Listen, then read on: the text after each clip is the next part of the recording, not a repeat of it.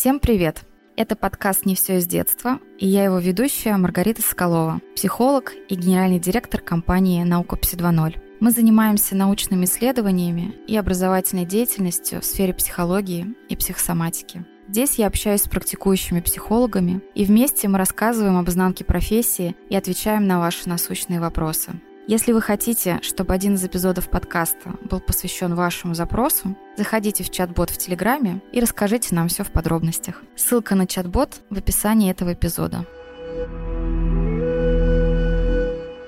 И в этом выпуске ко мне в гости пришла Екатерина Виноградова, кандидат психологических наук, супервизор, клинический психолог, научный руководитель научного центра ПСИ-2.0. Вместе мы углубимся в тему, которую я уже затрагивала в первом эпизоде подкаста, а именно вопрос природы психотерапии. Сегодня мы сконцентрируемся на том, как человеку определить, помогает ему терапия, а возможно и даже вредит. Как вообще оценить ее влияние на жизнь, а со стороны специалиста, как понять свою роль в трансформации клиента. Катя, привет. Да, привет. Очень интересная тема, и я очень рада сегодня быть с тобой. Это взаимно. Тема интересная, тема обширная, и перед нами стоит такая, как мне кажется, интересная задача. С одной стороны, погрузиться, да, и дать какие-то опоры, на которые можно будет опереться и в выборе психолога, вообще в подходе, да, к, к терапии. А с другой стороны, как мне кажется, важно здесь нам будет не уйти в критику, да, и в оценку наших коллег. И это такая интересная задача. И предлагаю начать в первой части нашей беседы поговорить именно со стороны клиента. Вот я так представляю себя клиентом, который только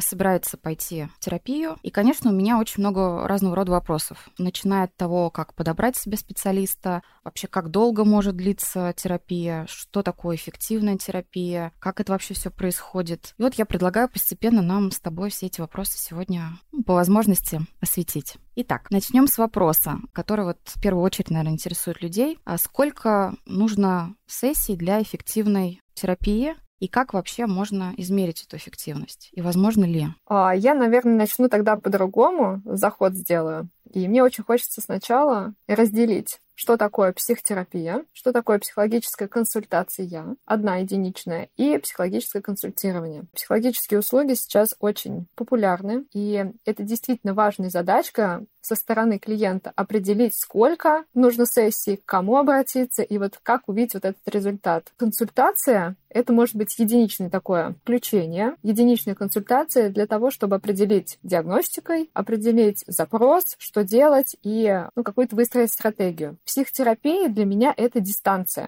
То есть это длительная психологическая работа, которая может затрагивать от э, нескольких глубоких сессий, там 5-6, до нескольких лет. Все зависит от запроса и той потребности, которую хочет реализовать человек. Что именно у него в виде запроса не так, или что он хочет решить, где он хочет увидеть изменения, в чем он хочет разобраться. Поэтому вообще психотерапия для меня — это умение задавать вопросы самому себе, и есть тот конкретный профессиональный человек, психотерапевт, психолог, психолог-консультант, который сопровождает человека на этом пути. Поэтому длительность — это всегда очень индивидуальная категория. У кого-то это несколько встреч, у кого-то это длинная дистанция, у кого-то с перерывами. Поэтому здесь очень важно выбрать своего терапевта своего психолога, своего человека, с которым ты пойдешь этот путь. Да, и вот как я могу это сделать, да, как я могу выбрать своего, как понять, что это мой? Первоначально все зависит от цели. Для чего я хочу выбрать эту долгую дистанцию с психологом? Вообще, зачем мне нужен психолог? Что я хочу решить? Я отвечаю на этот вопрос и начинаю искать. У нас у всех есть определенный индивидуальный опыт и та ассоциация, с кем мы ассоциируем вот этого помощника. Потому что, с одной стороны, психолог, он не дает советы и рекомендации, с другой стороны, это профессиональный, не оценивающий человек, который сопровождает, ведет к глубоким изменениям, который видит себя сверху, не ведет себя к определенному результату, а может посмотреть на ситуацию, на проблему со стороны и объемно.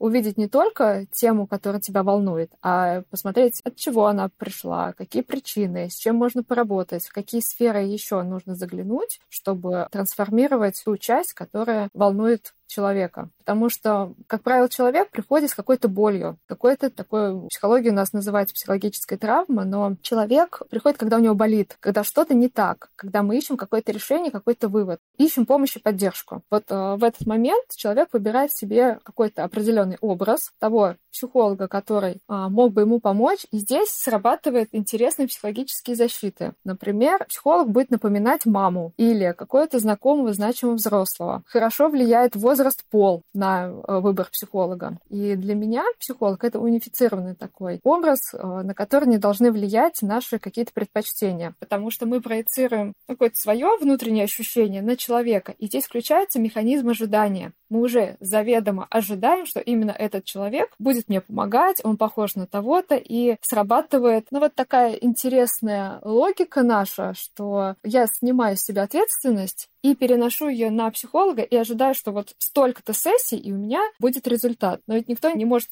заранее предположить, что одна встреча понадобится или десять, или это длительная достаточно такая психотерапия. Ты знаешь, в тему ответственности, вот некоторые говорят, да, 50 на 50 ответственность. 50% ответственность клиента, 50% ответственность психолога, специалиста. Я не совсем а, разделяю такой подход. Мне больше нравится ответственность 100 на 100, да, потому что когда 50 на 50, 50, то начинаются какие-то вот мысленные такие умозаключения. А я вот сейчас на 50 там, да, или это 30, или это 70, да, такое некое, возможно, перетягивание одеяла. Насколько в итоге я поработал, а насколько в итоге поработал специалист. А когда мы говорим ответственность 100 на 100, тогда мы что подразумеваем? Мы подразумеваем то, что я как клиент беру на себя стопроцентную ответственность за свое желание к изменениям, да, к трансформациям, к узнаванию себя, к познанию, да, то есть к каким-то дальнейшим шагам и действиям. То есть я беру на себя стопроцентную ответственность за свою жизнь, за свой результат. А специалист, а я как специалист, беру на себя стопроцентную ответственность за свои компетенции, за свои навыки, за свой профессионализм. То есть специалист делает на сто процентов то, что от него зависит, да,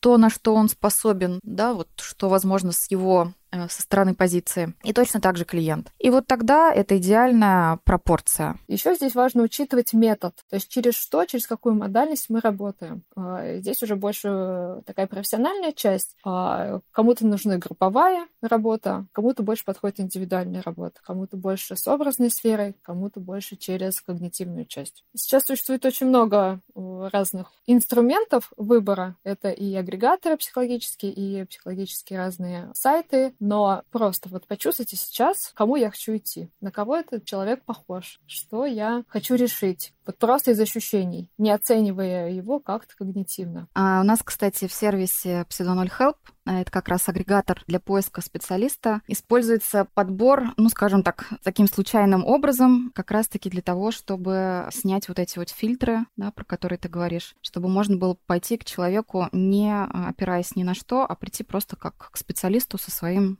запросом. Да, мне очень нравится эта схема, потому что вот этот алгоритм случайного, когда мы ну, вот эту некую ответственность себя убираем, она очень хорошо обходит наши защитные механизмы психологические, да, вот защитные психические, как вытеснение, ограничение нас от чего-то, или проекцию, контрперенос, который мы очень тоже любим, обычные люди. И все случайности не случайные. И, как правило, после первой вот этой встречи и складывается тот самый контакт, через который потом строится вся психотерапевтическая работа.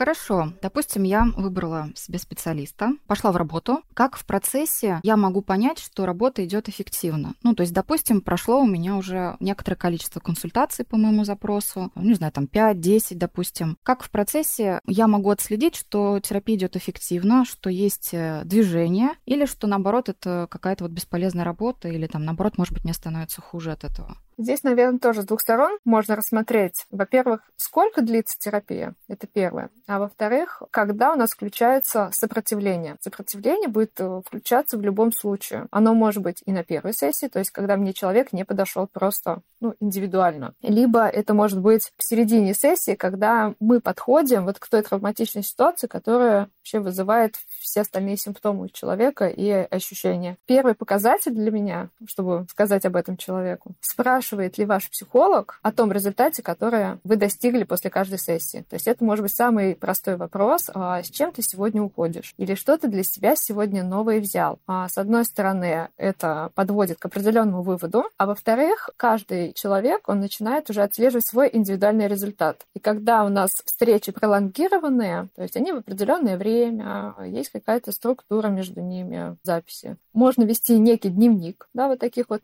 изменений. Тогда вы будете отмечать все важные изменения, которые у вас происходят. И если вы встали на каком-то месте, значит, нужно понять, а почему я дальше никуда не иду. Не сразу уходить в обвинение или в ожидание, что у меня что-то не получилось, наверное, кто-то виноват. А посмотреть, а почему мы стоим на одном месте. Иногда это действительно нужное состояние, чтобы потом набраться, так скажем, ресурсов, времени и сил для того, чтобы сделать более глубокий переход на следующий уровень сложности. Иногда нам это тоже очень нужно, поэтому не нужно сразу после первой вот такой ситуации, что мне никто не помог, что-то у меня не двигается, дать себе тоже время. Есть такой механизм психической деятельности, если просто он звучит так, мы возьмем ровно столько, сколько можем унести. То есть столько переработает наша психика, наша вот психологическая реальность и психическая реальность, сколько она на данный момент сможет выдержать, потому что у нас у всех есть эмоциональный контейнер. Он состоит из разных составляющих. Вот умение выдерживать эту эмоцию, выдерживать состояние и сделать переход, трансформацию у всех индивидуально. У кого-то это очень быстро происходит, кому-то надо чуть больше времени. Все зависит от сложности темы. Иногда просто не нужно ходить в травматичную ситуацию, которая затрагивается, а дать этому время проживания, состояние горя, горевания и какие-то важные стадии, которые мы должны пройти. Дать себе время с заботой о себе. Не нужно спешить а в каких-то прям вот таких сложных моментах проживания кризиса. Наоборот, дать себе чуть больше времени. То есть вот с этой заботой о себе. И вот вторая часть я бы посмотрела с такой стороны. Как только мы встречаемся с сопротивлением, то есть так, что-то мне не подходит этот психолог, что-то я не двигаюсь. И в этот момент задать себе вопрос, на кого он похож? Кем я себя чувствую, когда со мной вот так? Придет образ, придет картинка того человека, с кем мы уже сталкивались. Например, была конфликтная ситуация, где, ну, как правило, из детства, когда вот так было со взрослым. Я бы не стала отказываться сразу от работы именно с этим психологом, посмотрела бы в эту историю, почему у меня именно так сейчас происходит, что там такое. У нас у всех есть фантазии, иллюзии и определенная информация об объекте. Поэтому мы очень часто приписываем свои какие-то реакции, ожидания ожидаемые реакции на другого человека и проецируем. Они просто в поле возникают. Угу, да, более того, в целом мы можем и об этом тоже поговорить со своим психологом, что сейчас я чувствую вот так вот, у меня сейчас есть ощущение, что я топчусь на месте, или у меня я ощущаю какое-то сопротивление. И, например, я не могу сама разобраться, в чем именно, да, каковы причины этого сопротивления. И можно честно, спокойно, открыто, да, принести это на консультацию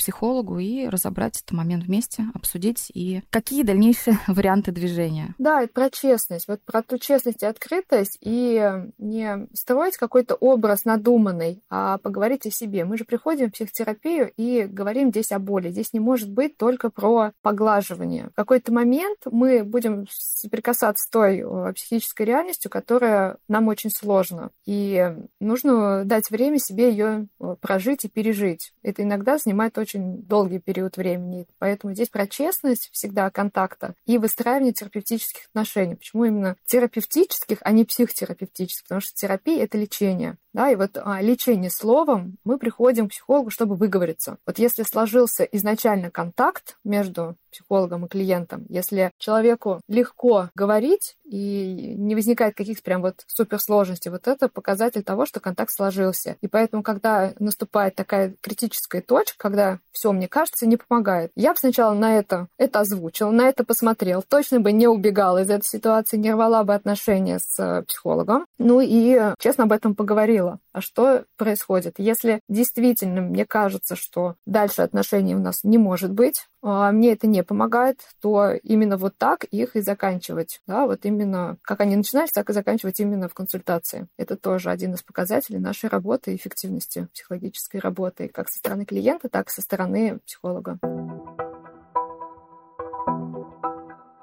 Мы с тобой сейчас уже проговорили, да, ну, вернее, ты проговорила о том, что все очень индивидуально, и скорость у людей своя разная, и какие-то есть моменты, где нужно затормозить. Но, может быть, мы могли бы еще чуть подробнее рассказать нашим слушателям, почему специалист не сможет предположить или пообещать, например, какое количество консультаций нужно будет конкретно для каждого из э, случаев, да, то есть э, зачастую клиент хочет как будто бы, да, получить некие гарантии, что его проблема может быть решена, и вот за какой период она может быть решена. Мне нравится использовать метод вот это построение стратегии и диагностическая такая сессия в самом начале, когда мы в самом начале проговариваем. То есть это некий договор, он может быть устного плана а между психологом и клиентом, когда мы проговариваем некие реперные точки, в жизни человека, на что нужно обратить внимание, и сколько примерно на это потребуется времени, насколько перестройка занимает трансформация, погружение в эту тему. Если мы э,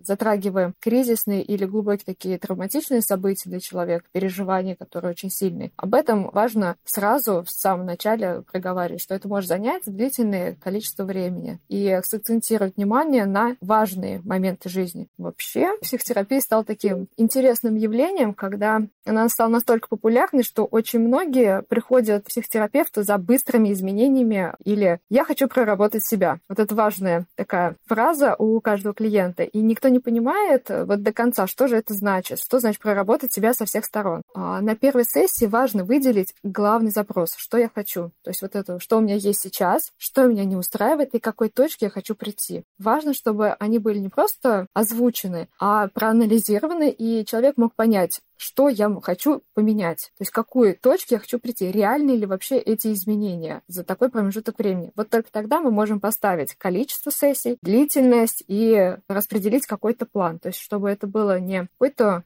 маленький промежуток времени, за который я хочу охватить большой объем задач, а выделить актуальную задачу и прийти. И еще здесь важный аспект. Есть краткосрочная психотерапия и методы краткосрочной психотерапии, а есть длительная психотерапия, которая подразумевает очень мягкое и постепенное погружение в тему. Вот если ваш психолог проанализировал вас, определил ваш запрос, построил свои гипотезы и вам их озвучил, это повышает ваш уровень доверия к такому психологу. Таким образом, вы можете построить и план консультаций, и встреч, и я бы даже сказала, а, промежуток, через который вы будете встречаться. Потому что это тоже очень важный момент, и его нужно проговаривать изначально. Вот так вот заключается ваш устный договор, когда вы вместе совместными усилиями проговариваете ваш путь движения. Потому что психотерапия — это дистанция. Есть старт, есть финиш, и есть длительный такой есть промежуток времени. То есть в целом я как клиент сама могу предложить такой вариант, если, например, мой специалист мне его не предложил. Чтобы у меня был какое-то некое ощущение в целом, да, длительности этого процесса и какая-то, ну, такая для, наверное, собственного такого успокоения и безопасности некий такой маршрут движения. Но это не означает, что он будет именно, ну, то есть финальный и там не, не консультации больше. То есть это скорее такой некий план, где мы можем на каждый источник сверяться, да, к чему на текущий момент момент я как клиент пришел. Да, некий такой маршрут движения. И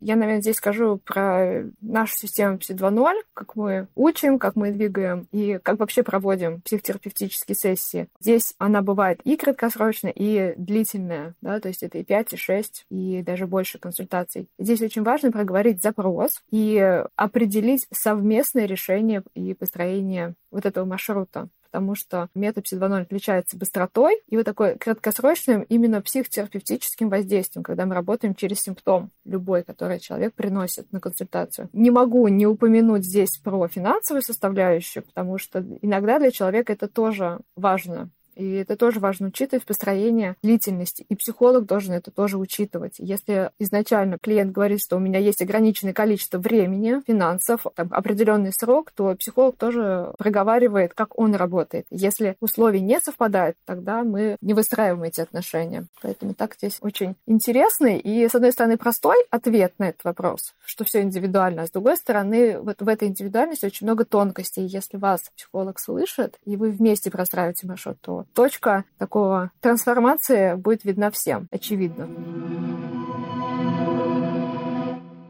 Следующий вопрос, который хотелось бы чуть еще, наверное, тоже расширить. Мы уже поговорили с тобой про сопротивление, про моменты, когда, ну, немножко уходит где-то, может быть, на паузу движение. Как я могу отличить это действительно ли сопротивление и какие-то, не знаю, там срабатывают, да, переносы и нечто подобное, и когда действительно есть какая-то, может быть, неквалифицированная работа, но что-то действительно такое вопиющее, на что вот клиенту, может быть, мы могли бы сразу дать вот это понимание, на что обратить внимание, что точно табу. Все строится из контакта. Вот как человек выстраивает с вами контакт. То есть это начиная от комфортного помещения, это онлайн-помещение, да, это создание условий для консультации, это взаимодействие с вами через вы или ты, отсутствие фамильярности и те факторы, на которые вы обращаете как человек внимание. Все-таки психолог этой профессии достаточно такая, ну не то чтобы сложная, а требует определенных условий расположения к себе, вот этой оценки. И когда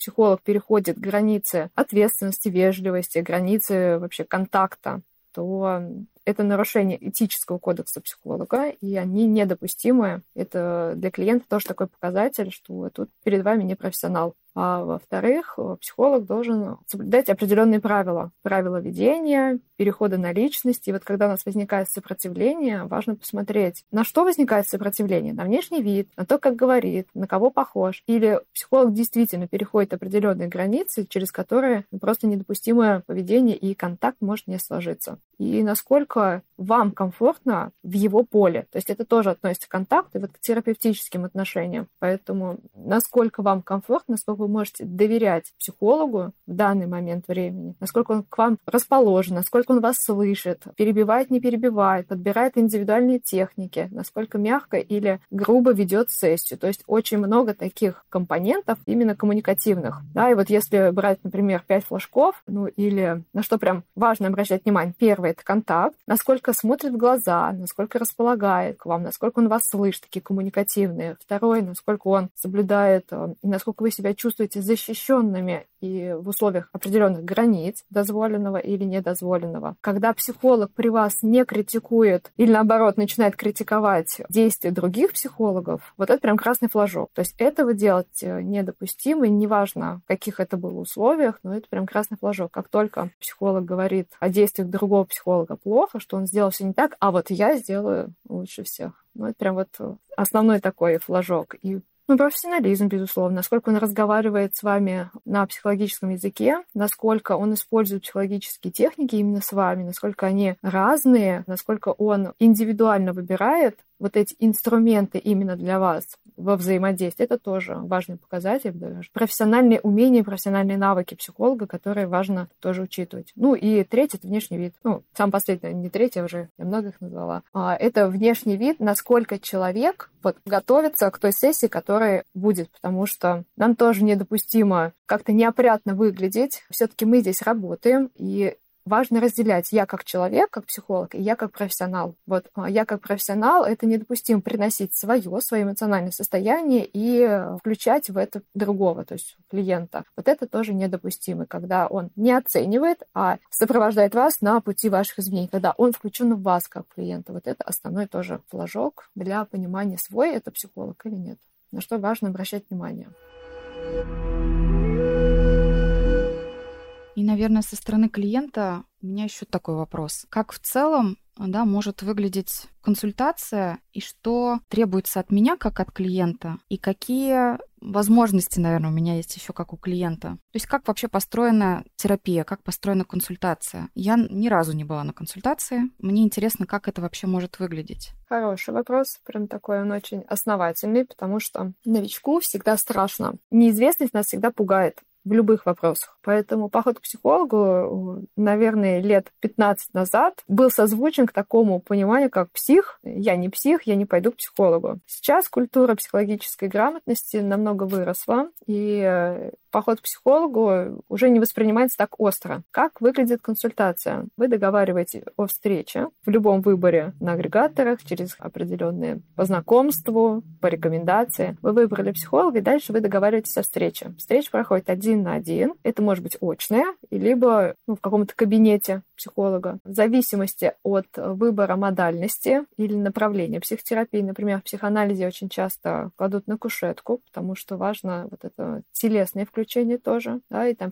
э, про сновидение, про глубокий анализ происходит, чтобы человек не держал тело в ровном состоянии. А обычная психотерапия, психологическое консультирование проходит в удобных креслах, в стульях, диванах. Вы располагаетесь так, как вам удобно, и один на один работаете. Как правило, в кабинете всегда должны быть салфетки, вода, плед для того, чтобы создать уют и тепло, потому что тело тоже реагирует на работу психологическую, и в момент нам очень бывает либо наоборот жарко, либо холодно, поэтому вот такие вот условия тоже могут быть. Консультация строится, как правило, 60 минут. Ну, здесь обговаривается все очень индивидуально. Она может и полтора часа быть, и два часа. Поэтому все зависит от выбранного вами психолога, психотерапевта и его методов работы. То есть тут оговаривается все изначально, сколько длится, что потребуется. И я всегда рекомендую заводить некую тетрадку, дневничок для себя для записи, потому что важно подготовиться к консультации, выписать тот запрос, который действительно вам сейчас актуален, и с него начинать запрос. Он может вообще поменяться в процессе всей работы, но вот делать записи и пометки, такие как этапы. Так, с этим я поработал. И выбирать какие-то важные фразы, важные действия из консультации, точечку такую ставить. Так, я этого достиг. Да, и вот эта забота и а, осознание того пути, который я прошел хорошо, потому что очень многое забывается, и человек свойственно самообесценивать, да, какой-то свой шаг. Ну и в целом приходят какие-то мысли, какие-то взаимосвязи, и это все очень полезно фиксировать, потом а, просто, да, анализировать дополнительно, может быть, перед следующей консультацией, вообще в целом, да, какой был путь как раз-таки для оценки вот этой эффективности, о которой мы говорили чуть ранее.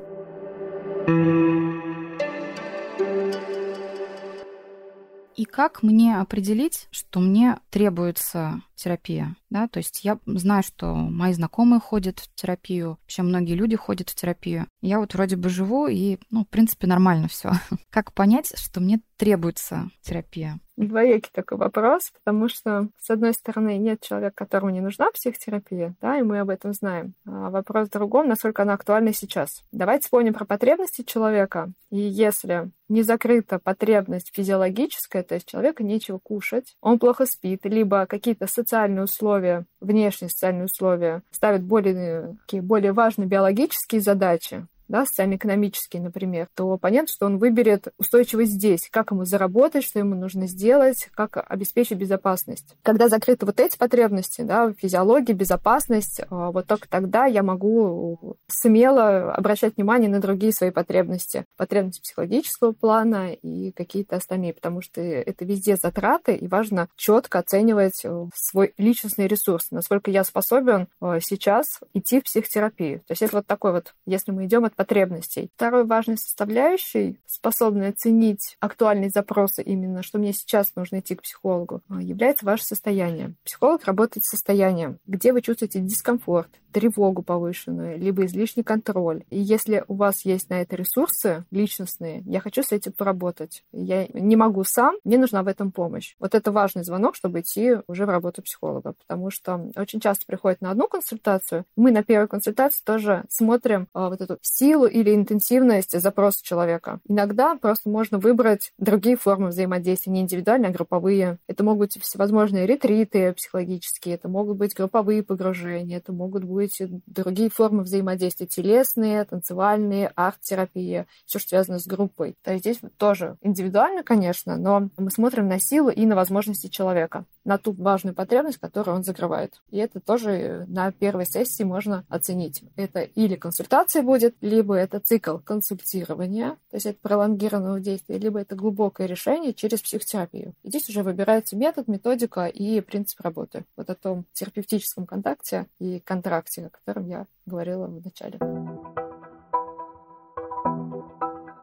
А еще как клиенту мне хочется понимать, вообще психотерапия — это работа на всю жизнь или может настать такой момент, такой период, когда я понимаю, что, ну все, я уже хорошо поработала, дальше я сама. Ну, конечно. Мы можем дойти до определенного уровня и сказать, дальше я сама. Это про свободу выбора, это про возможность выбирать и чувствовать вот эту ответственность. Что мы делаем в психотерапии? Выращиваем взрослость. Да, вот это состояние взрослого, который осознает, что с ним происходит, и он знает, что с этим делать. И где его зона ответственности, а где он может попросить помощь. В виде психологической помощи, в виде направления психологической помощи существует психологическое просвещение. Да, это изучение книг, это просмотр э, фильмов с анализом, это ну, всевозможное дополнительное информирование. Когда этих знаний не хватает, человек идет уже в личную работу. Человеку нужен человек, и вот контакт с психологом позволяет нам пройти и наши психологические защиты, и решить какой-то определенный запрос, который мешает или снижает качество жизни в целом. Что-то не получается. Это может быть, э, начиная от э, обычной тревожности, заканчивая самореализацией, денежным потоком, как сейчас принято называть, либо проблем психосоматического характера, когда у нас долго соматизированное тело, включается тело в решение определенного запроса. Это могут быть отношения между супругами, между детьми, отношения в коллективе. То есть спектр работы психологической такой помощи, он обширен. Мы выбираем критичность и такую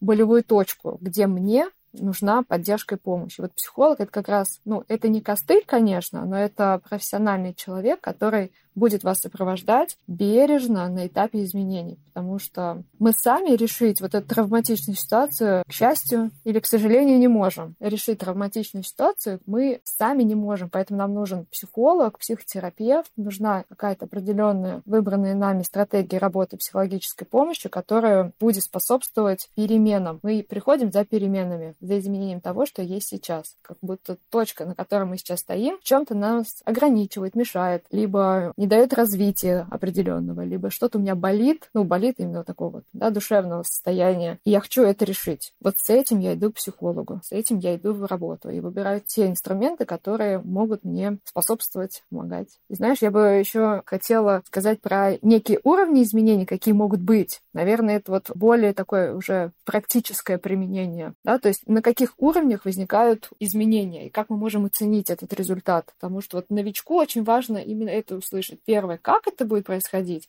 сколько мне на это нужно, и как я могу оценить вот этот результат. Результатов может быть много, да, и я бы выделила так, как э, ну, некий нейробиологический, то есть это все, что касается внутренних биологических связей, когда на уровне вот этой мозговой или реактивной особенности что-то у нас меняется. Меняется реакция, меняется на уровне когнитивных восприятий, убеждений, когда идет «я стал думать по-другому», либо «я стал чувствовать шире, по-другому, менее критично, воспринимать разную информацию». То есть это вот такой первый уровень изменений. Второй — это личностный. Он более глубокий, на самом деле, потому что он проявляется по-разному. Здесь здесь проявляются наши роли. Какой я в жизни, как жена, дочь, как э, сотрудник э, с разных сторон может проявляться уровни изменений. Это поведенческий, когда я меняю стратегию. Вот на это достаточно сложно, этап сложно оценить, сколько нужно, потому что мы все психологи ведем к изменению стратегии, тому паттерну поведения, который сформировался и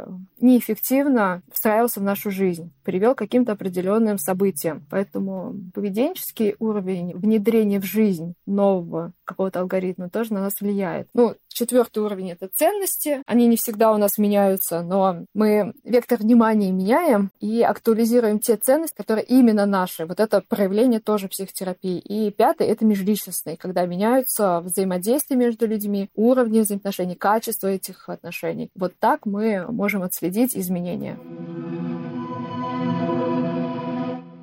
У нас есть вопрос от нашей слушательницы. Сейчас я его зачитаю. Почему некоторые люди не хотят идти в терапию с очевидными вещами, проблемами? Ну, во-первых, значит, им это не надо. У них происходит стадия отрицания на этот момент. И не нужно им навязывать и рассказывать, что иди сходи, потому что это будет некое восприниматься как насилие и вторжение в личное вот эти пространства, границы. Мы можем мягко намекать. Если у человека нет актуального запроса, то эффективность психотерапии, она, конечно, безусловно, будет, но она будет не того эффекта, который есть. Это как заставить человека делать что-то не по желанию, не по актуальному запросу. Если вспомнить вообще теорию возникновения желаний, то чем больше у нас желания, тем больше у нас сил, возможностей, ресурсов и, я бы даже сказала, жизненных сил на то, чтобы это решить. Поэтому как только актуально, оно становится объектом решения. Многие люди не замечают, им достаточно и так на определенном уровне жить именно с этой темой, с этой проблемой, для них это не актуально. У них другая базовая потребность. Я бы здесь все-таки рассматривала именно потребности, а не закрывать более другие уровни и характеристики потребностей, не обращая внимания на те, возможно, очевидные вещи, которые происходят. Про сопротивление изменениям еще дополню. Есть такая формула, формула Бекхарда. И вот согласно этой формуле, для того, чтобы произошли какие-либо перемены, неважно в чем, да, в перемены в стране, в организации, в образе мыслей, в семье, необходимо наличие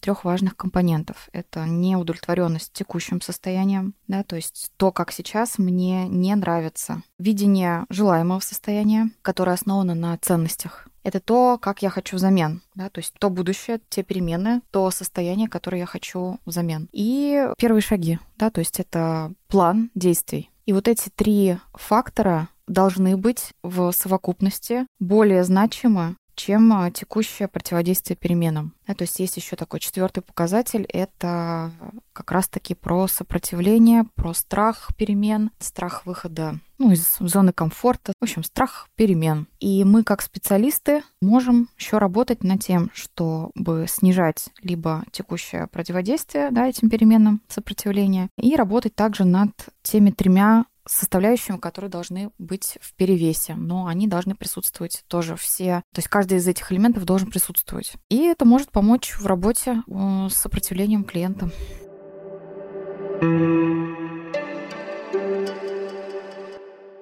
Предлагаю переходить э, ко второй части нашей беседы. Она касается уже непосредственно специалиста. Да, то есть взгляд со стороны специалиста, начинающего или практикующего уже. Как я могу как специалист для себя сформулировать, какова моя роль в трансформации клиента? Если психолог заведомо будет говорить о том, что его ведущая роль в трансформации, это вопрос к психологу. Мы все-таки сопровождаем человека на пути изменений. И наша задача дать уверенность и силу человеку на ту трансформацию, которую он проходит. Мы его сопровождаем и профессионально показываем, как можно. Мы ему даем варианты выбора. Чем больше мы даем вариантов, и в этом и суть, наверное, вообще глубокой всей психотерапии, дать варианты мягкого перехода. Когда есть только один вариант, это не психотерапия. То есть мы всегда показываем, а как еще. В этом глубинный смысл и для меня, как психолога, которая работает, и для меня как клиента, когда я сама иду, когда у меня есть варианты выбора работы, тогда я понимаю, как мне с этим работать, как мне жить с этим, как строить свое взаимодействие с психологом. И психолог не должен брать на себя вот этот олимп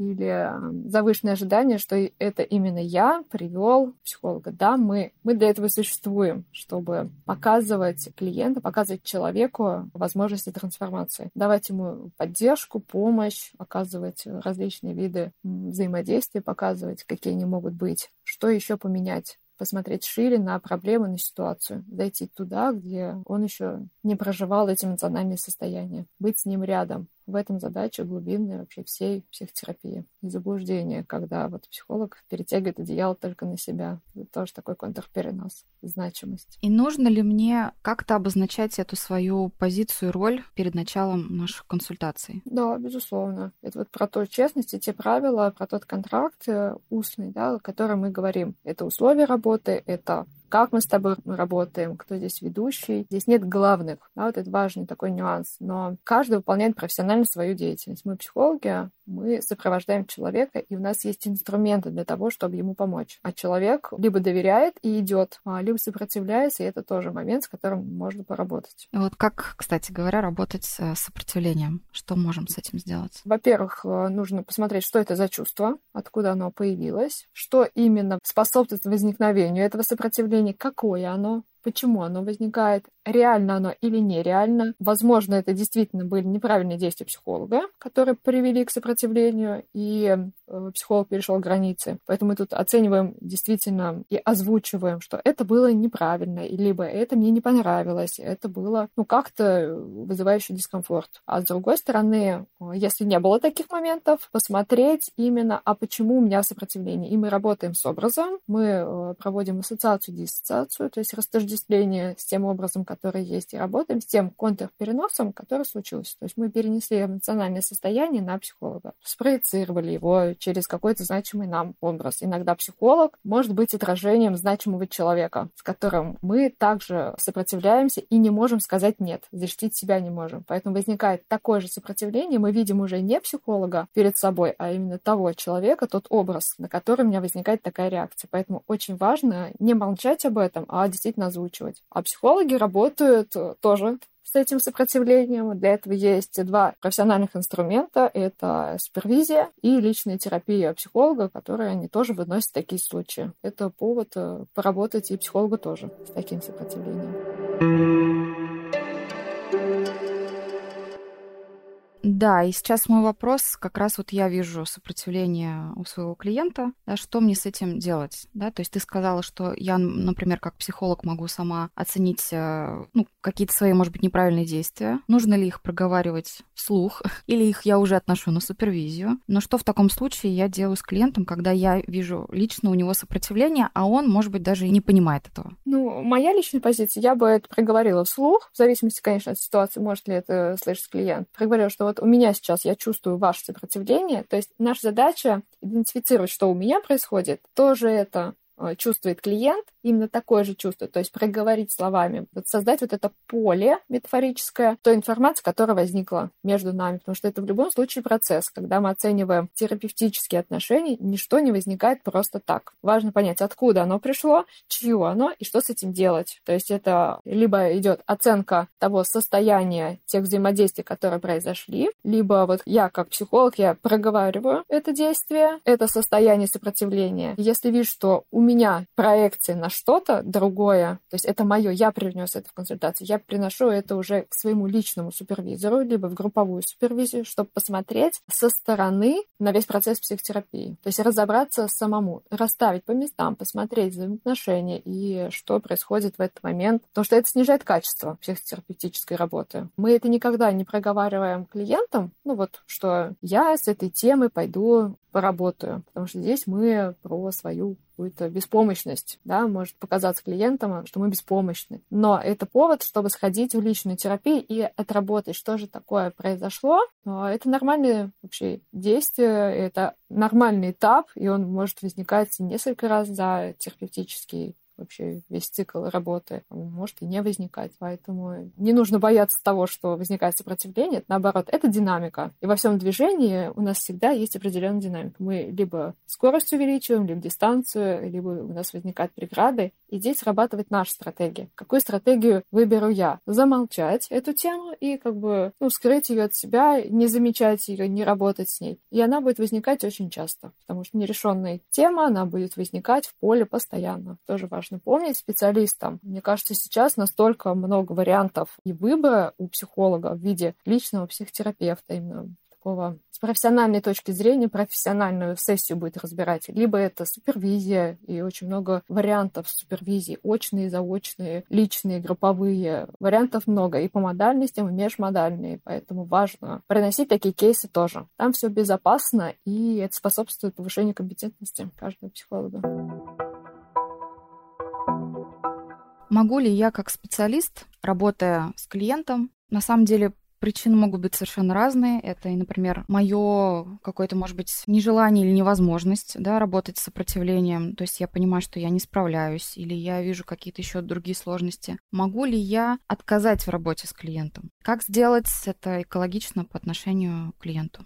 Безусловно, у нас есть такое право отказать в работе, не отказать, а завершить терапевтические отношения. Потому что отказ — это достаточно грубая форма разрыва отношений. И мы в психотерапии, так и дистанция, наша задача выстроить эту глубокую длинную дистанцию. Поэтому про честность, про умение проговорить все вслух, обозначить темы, проблемы, если возникло какое-то сопротивление, оно часто неосознанное возникает, важно с ним разобраться. Либо мы ну, в каком-то ступоре стоим с клиентом, клиентом. Важно об этом проговорить и либо передать его другому специалисту, но завершить отношения, что мы с тобой поработали с такими темами, у нас были результаты, то есть закрыть вот эти отношения выводами. И мне кажется, что или порекомендовать другого специалиста, но мягко завершить отношения. Не всегда нужно проговаривать про свое сопротивление в этот момент, потому что человек уйдет тоже с нерешенной задачей, как будто, будто он что-то сделал не так. Наша задача завершить те отношения, yeah.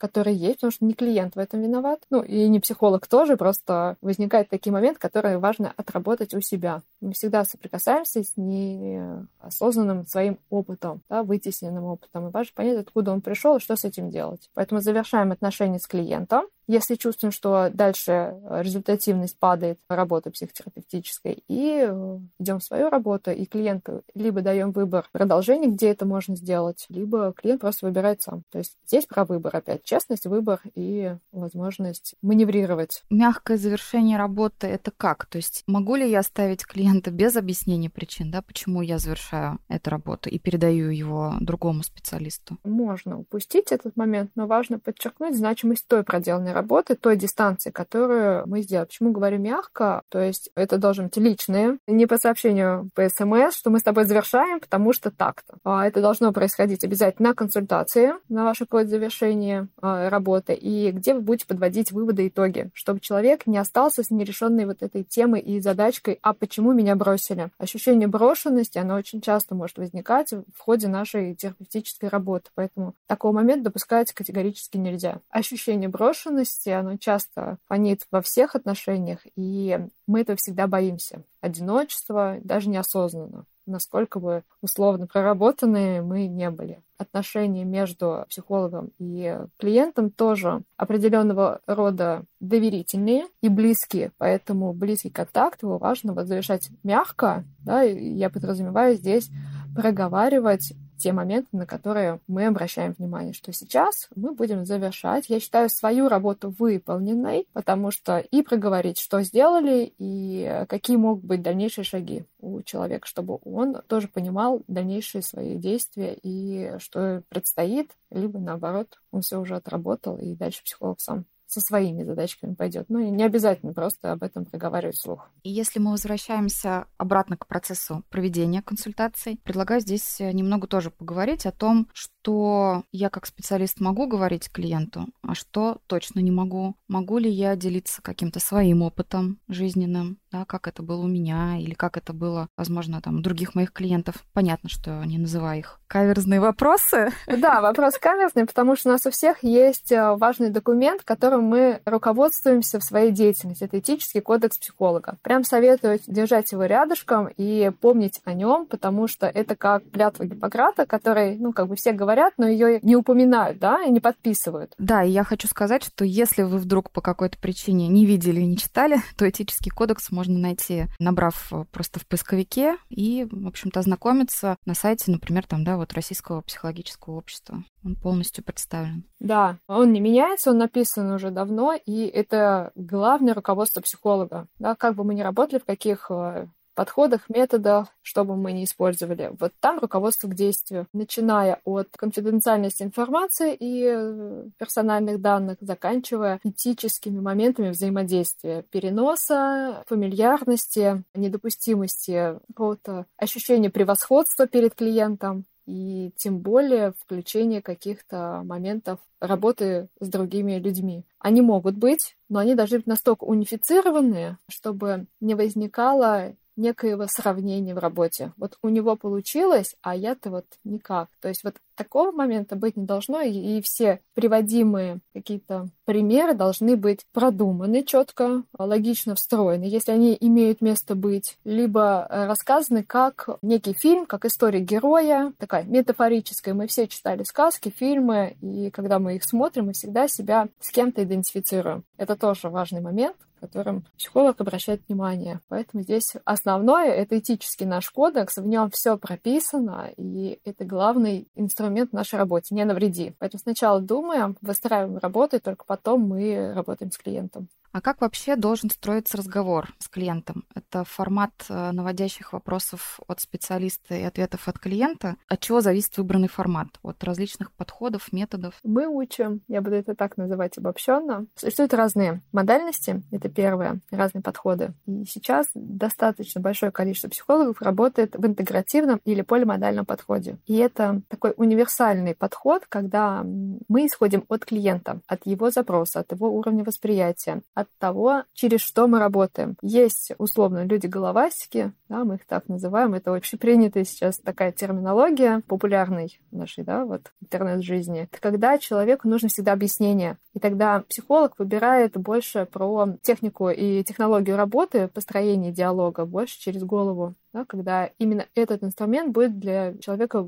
более эффективным. А есть люди эмоциональные, и мы тогда работаем через образ, эмоциональную составляющую, через чувственную всю сферу и выбираем подход. Поэтому работа должна строиться от индивидуальных особенностей человека. Она определяется достаточно быстро, через первые 10 минут знакомства и установления контакта. Как правило, первые 10 как раз направлены на то, чтобы познакомиться, рассказать о себе, и психолог, он наблюдает мимику, жесты, позу, как дышит человек, на что реагирует, какие слова больше в своей речи использует, про движение, про чувства или про логическое объяснение, что, зачем и как. Поэтому из этого также будет строиться работа. И работа на разные, может быть. Один психолог может и просто наводящие вопросы задавать, а может работать через метафору, а может через движение, а может через тело. И здесь выбирается насколько вам, как клиенту, комфортно именно такой подход. И как психологу определить, как работать с конкретным человеком, на что он больше откликается, то есть через что он больше идет и раскрывается, проводит в глубину, больше доверяет. Вот это такие важные показатели, через которые строится стратегия выбора метода. Иногда это просто разговорные, потому что человеку очень важно на первой встрече просто выговориться, снять изолированность так называемую, чтобы его выслушали. И много есть разных направлений психологии, которые занимаются именно стратегией стратегия выслушивания. Кому-то нужны быстрые результаты, и поэтому здесь работает все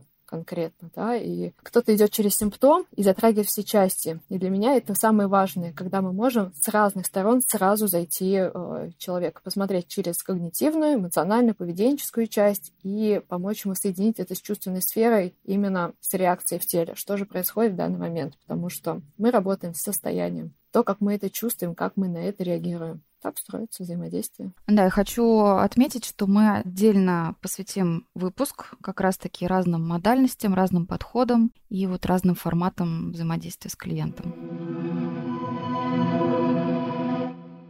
И, наверное, завершающий мой вопрос тоже со стороны специалиста. Как мне, как специалисту, тоже понять, не переходит ли границы мой клиент? Нужно себя поставить, в какой роли я себя чувствую. И если я себя не чувствую в роли психолога, с конкретным человеком, значит, что-то происходит, на что нужно обратить внимание, что поменялись роли, вот эти ранги психологической работы, которые есть. Э, рангов очень много, их тоже очень важно учитывать, как кто и с какой роли со мной взаимодействует клиент. Как только отношения поменялись, и я стал уже клиентом, а не психологом, это прям вопрос э, большой в работе, и это требует вмешательства, да, и, ну, во-первых, остановки сессии, это первый, да, там, э, так, давай посмотрим на это по-другому. А во-вторых, повод, а почему клиент перешел эти границы. Значит, вернуться еще раз в установление контакта, восстановление правил и обговаривание, кто какую роль здесь выполняет. Я психолог, мы с тобой, ты мне доверяешь, я тебя веду. Психолог ведет. Он ведет, э, с одной стороны, подстраивается под клиента и сопровождает его на этом пути изменений, а с другой стороны, он его ведет. Мы идем и за клиентом,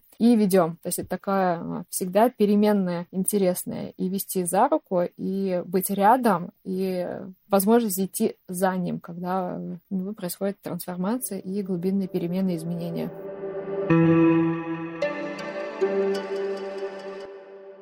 Ну что, предлагаю завершать нашу сегодняшнюю беседу. Катерина, спасибо тебе большое за то, что поделилась опытом, своими знаниями. Может быть, ты хочешь тоже что-то подрезюмировать, какое-то финальное напутственное слово сказать нашим слушателям. Да, спасибо за приглашение. Мне было сегодня очень комфортно. Надеюсь, ответила на все твои вопросы. Сняла некие страхи и ожидания со стороны клиентов и со стороны психологов на определенные моменты психотерапии. Психотерапия и психологическое консультирование — это не страшно. Не страшно выбирать, не страшно менять и не страшно идти к изменениям, если вам это действительно актуально. То есть все зависит от вашей актуальной задачи, к чему вы готовы идти. И э, наша любимая про ответственность, когда мы берем ответственность за себя и понимаем, зачем нам это нужно, зачем нам нужно идти в психологическую работу, мы видим конкретный результат, для чего и какую сложность я для себя хочу решить, реализовать и какую трансформацию провести. То есть увидеть тот ожидаемую реальность, которая необходима мне в данный момент. И вот уже из этого состояния работать, не ожидая психолога, что он даст волшебную таблетку, и за один раз произойдут супер колоссальные изменения. Если они произойдут, это классный результат. Не ожидайте и не бойтесь. Да, вот говорят, что нельзя говорить с частицей «не», но очень хочется именно вот так сегодня закончить, потому что мы все ведем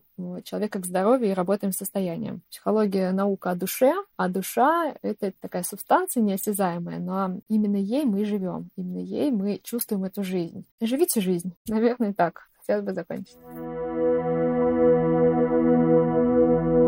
Ну а с вами был подкаст «Не все из детства». Подписывайтесь на нас на всех подкаст-платформах, оставляйте отзывы на Apple подкастах и CastBox, ставьте сердечки на Яндекс Музыке. А мы услышимся снова уже в следующем выпуске и продолжим разбираться, действительно ли все из детства.